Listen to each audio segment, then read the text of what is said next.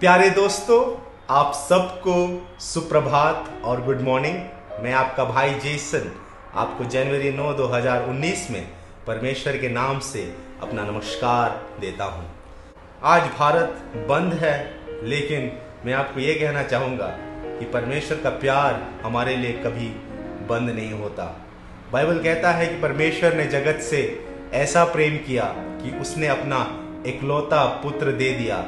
ताकि जो कोई भी उस पर विश्वास करे, वो नाश ना हो वरण अनंत जीवन पाए। यीशु मसीह जो परमेश्वर का पुत्र था, वो परमेश्वर के प्रेम के कारण इस धरती में आया। यीशु मसीह से बढ़कर कोई और शुभ संदेश इस दुनिया में नहीं है। तो इस दैनिक शुभ संदेश के पहले विषय में मैं यीशु मसीह के बारे में आपसे बात करना चाहता हूँ। बाइबल का सबसे पहला वचन ये कहता है कि आदि में परमेश्वर ने आकाश और पृथ्वी की सृष्टि की। इसका मतलब है कि आदि से परमेश्वर था।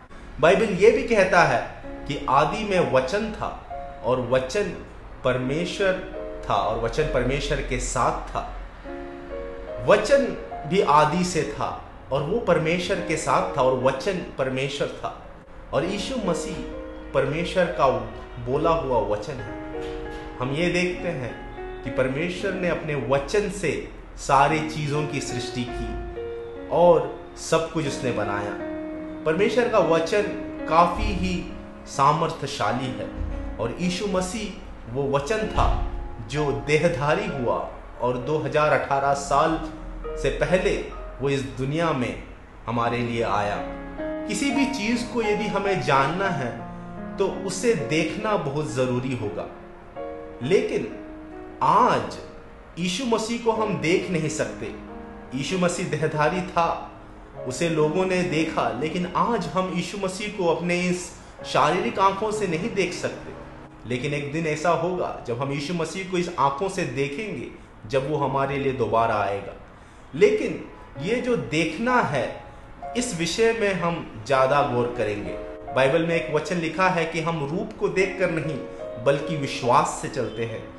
एक उदाहरण के तरीके से, यदि मैं आपसे कहूँ कि आपने अपने शारीरिक चेहरे को अपने शारीरिक आँखों से आज तक नहीं देखा है। जब मैं ये कहता हूँ तो ये सत्य है।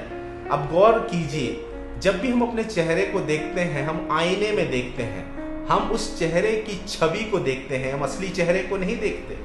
लेकिन हम उस आईने में विश्वास करते हैं और ये सोचते हैं कि आईने में जो चेहरा दिख रहा है जो छवि दिख रही है, वो वाकई में मेरा चेहरा है और ये विश्वास के द्वारा हम उस चेहरे को देखते हैं। इसी प्रकार, बाइबल भी एक आईने के समान है और इस बाइबल में यीशु मसीह के बारे में लिखा गया है। यीशु मसीह जब इस दुनिया में था, साढ़े तैतीस साल तो उसके जीवन के बारे में इस बाइबल में लिखा गया है।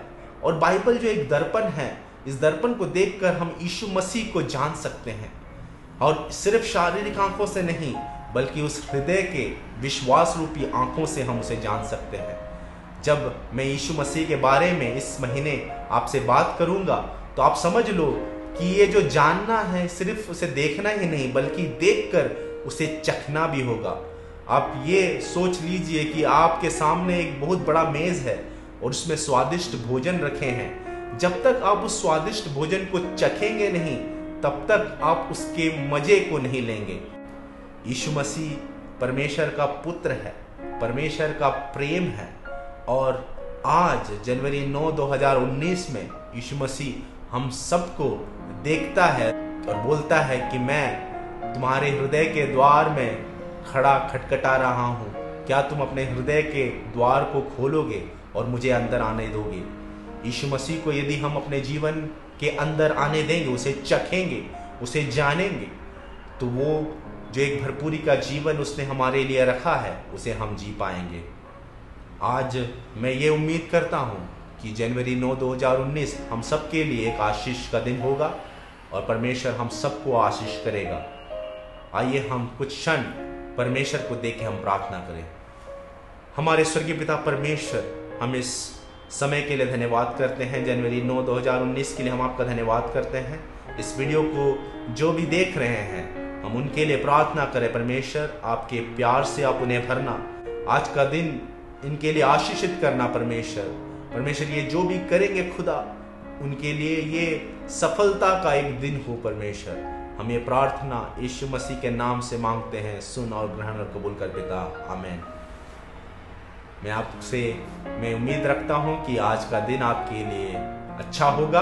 परमेश्वर यीशु मसीह के प्यार में बने रहे। परमेश्वर आपको आशीषित करे। धन्यवाद।